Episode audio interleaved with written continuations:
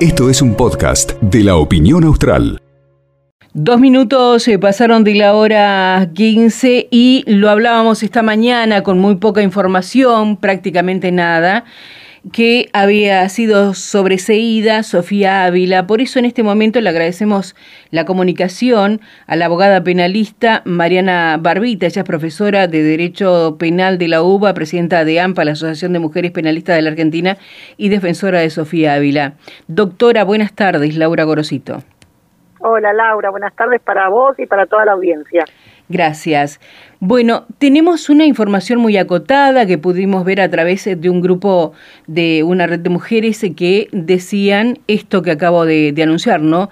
Que fue sobreseída Sofía Ávila. ¿Qué es lo que nos puede decir, qué es lo que nos puede contar, doctora? Bueno, efectivamente hoy nos notificaron tanto al doctor Gutiérrez, Matías Gutiérrez, como a mí, que somos los abogados defensores de Sofía Ávila, de este sobreseimiento que concretamente significa, para que la gente lo entienda, Sofía queda desvinculada del caso penal. Sofía queda apartada de la investigación penal y lo que nosotros evaluamos es justamente los, los motivos. En este caso concreto, la jueza, la doctora Quintana, Marcela Quintana, entendió que Sofía debía estar desvinculada del caso por inimputabilidad. ¿Qué quiere decir esto de inimputabilidad? Entendió la jueza que al momento del hecho Sofía no logró comprender la criminalidad del acto en función de distintos factores, entre los cuales obviamente estaba el consumo de alcohol, obviamente la injerencia de, drogas, que inclusive afirma la jueza que sería eh, suministrada por quien en vida era este señor padrón, pero además, y esto me parece, Laura, importante que lo, lo sepa la ciudadanía, y por eso también voy a contarte que si bien estamos muy contentas y contentos de esta decisión, la realidad es que nos quedó gusto a poco, ¿no? ¿Por qué? Porque la propia jueza en la resolución reconoce y escribe todo lo que ha sufrido Sofía en este contexto de violencia, ¿no? Ella advirtió que Sofía tenía una situación de desigualdad estructural con Padrón, tenía una asimetría, y así lo expresa, una asimetría en relación a Padrón, no solamente por la edad, la contextura física, sino además por esta circunstancia de ser víctima de violencia, ¿no? Eh, eh, acreditado también con algunas de las denuncias que había presentado Sofía, con lo cual, como venimos reclamando nosotros como, como defensores y defensoras, este caso claramente, claramente tenía que ver con una decisión de sobreseimiento por legítima defensa en contexto de violencia. Es decir, nuestro código penal en el artículo 34, inciso sexto del Código Penal, que cualquier persona lo pudiera ver, digamos, eh, legitima y, legisla esta posibilidad de que frente a una agresión ilegítima, en este caso una agresión ilegítima de, por parte de Padrón, que inclusive ponía en riesgo la vida de Sofía esa madrugada, la persona se pueda defender. Y ese es lo que, eh, digamos, eso es lo que ocurrió y eso es lo que le dijo Sofía a a, la jueza cuando en su momento le tomó la declaración, ¿no? Entonces, la realidad es que estamos, por supuesto, muy contentos porque después de mucho trabajo, mucho trabajo, Laura, la verdad que, quiero recordarles que Matías Gutiérrez eh, es un abogado prestigioso de Río Gallegos, fue alumno mío en la Facultad de Derecho de la UBA, fue ayudante mío y, en un momento, ya hace un, casi un par de años, me convocó para que yo la acompañara en esta defensa de Sofía, bueno, un poco porque, como bien ustedes mencionaron, yo además de ser profesora de la facultad, abogada penalista, soy la presidenta de AMPA, que es una asociación de mujeres penalistas de Argentina, creada allá por el 2012, y en ese contexto venimos trabajando hace muchos años con la idea de que la justicia tiene que tener perspectiva de género y en particular en estos casos, donde ha quedado acreditado que Sofía, digamos, vivía una y sufrió una situación de violencia y que en esa madrugada ella se defiende. Inclusive, la propia jueza lo menciona cuando eh, sostiene esta circunstancia de vulnerabilidad que tenía Sofía al momento de que, de que ella llama a la policía, ¿no? O sea, ella misma llama a la policía para avisar esta circunstancia, porque claro, era una situación, y, quienes saben lo que significan los círculos de violencia, eh, eh, era muy clara, muy clara. Entonces, no, nos parece eh, importante marcar esto, digamos, como, como algo muy positivo por parte de la Judicatura de Río Gallegos, digamos, desvinculando a Sofía del caso, pero también estamos evaluando, Laura, la, la posible apelación de la defensa. ¿Por qué? Porque estos motivos no nos conforman, ¿se entiende? O sea, si, si, y no nos conforman no por un capricho de la defensa, no nos conforman porque la propia jueza determina esta circunstancia. Ya por este proceso eh, tiene bastante tiempo y ya al principio eh, se había eh, ordenado la falta de mérito de Sofía, pero por un recurso de la querella llegó a manos del doctor Sánchez y el doctor Sánchez revoca esta decisión. Después nuestra presentación hizo que el doctor Lerena eh, anulara ese procesamiento y estos idas y venidas tienen que ver justamente con, con la claridad que a nuestro criterio existe en el expediente. O sea, es muy claro que Sofía estuvo en una situación de extrema vulnerabilidad esa madrugada, se defendió de un ataque, un ataque que donde ponía en riesgo su vida y por eso hoy debe estar desvinculada por la defensa en contextos de violencia.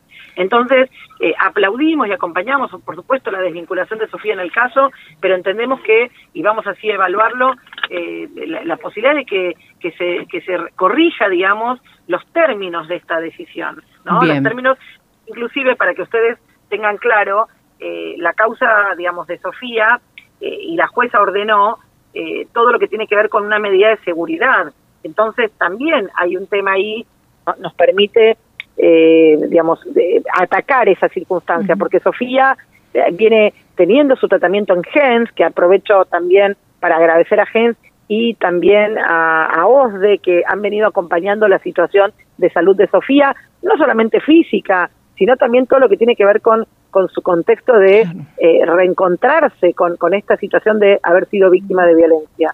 Así es que, bueno, veremos cómo, cómo seguimos. Bueno, la querella, entiendo yo también, también va a quejarse de esta decisión y por eso la querella probablemente tenemos cinco días hábiles las partes para interponer un recurso que tiene que estar, por supuesto, fundado, motivado y, y será algún juez o jueza de, de digamos, de, de revisión la que resuelva en definitiva si se mantiene que obviamente se mantiene se va a mantener este sobrecimiento, pero se pueden modificar las causales. Claro.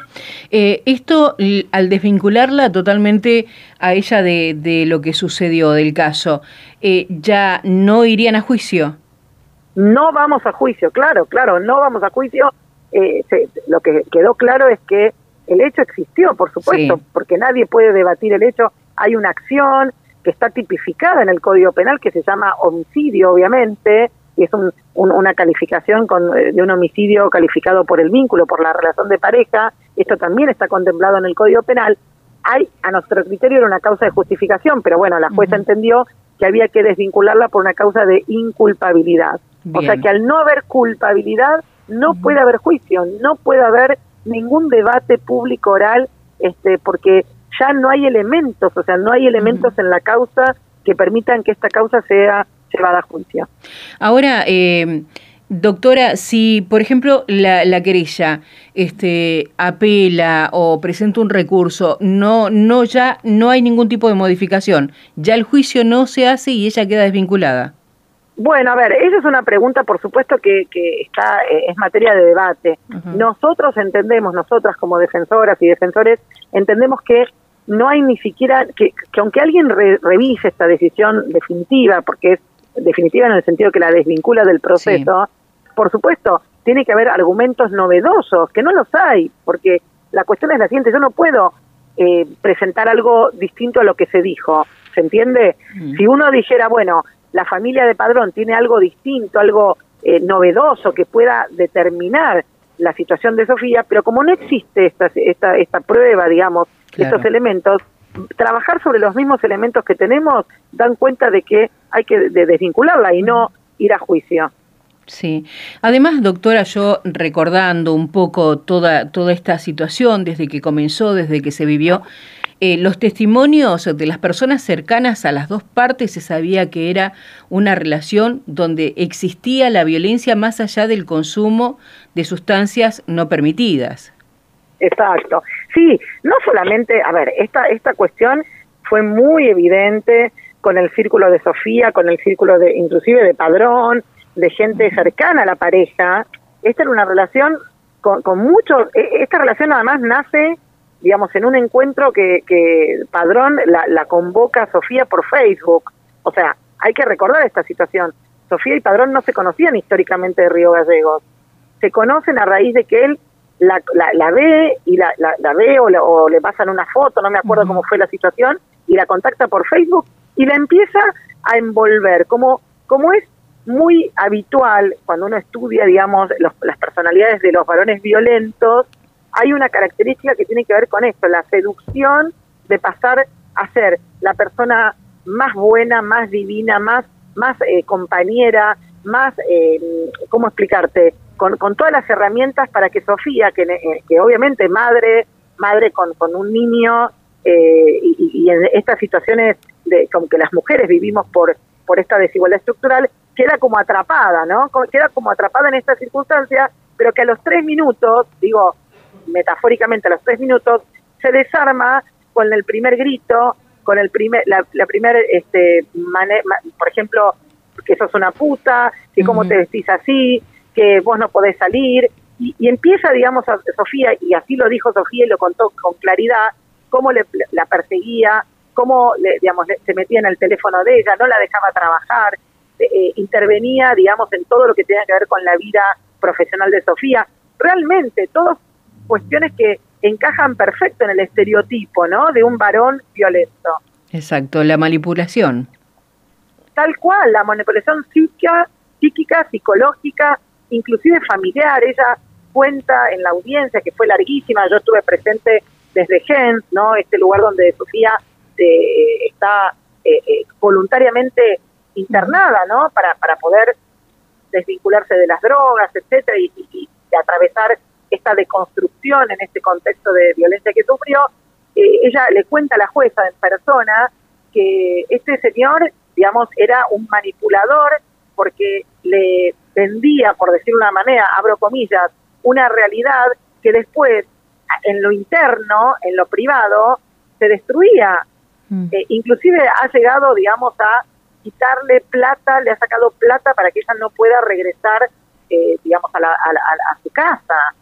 Eh, en fin, digamos, ha habido situaciones de, de, mucha violencia que, claro, a veces uno, la violencia piensa que es solamente física, mm. pero nuestra ley de violencia habla de distintas formas de violencia, la violencia física, psicológica, mediática, mediática también, económica. Así es que, bueno, este es un caso que, que, que merece la mirada de perspectiva de género. La propia jueza, y por eso también, digamos, agradezco de las posiciones que ha tenido la jueza en la resolución, más allá de que, insisto, me ha quedado como este gusto a poco, porque creo que debió, debió la jueza ordenar eh, una, una sobre, un sobreseimiento por legítima defensa. Ella, es más, plantea y, y menciona la Convención Belén do Pará, esta convención que exige al Poder Judicial entender y juzgar con perspectiva de género, entre otras cosas.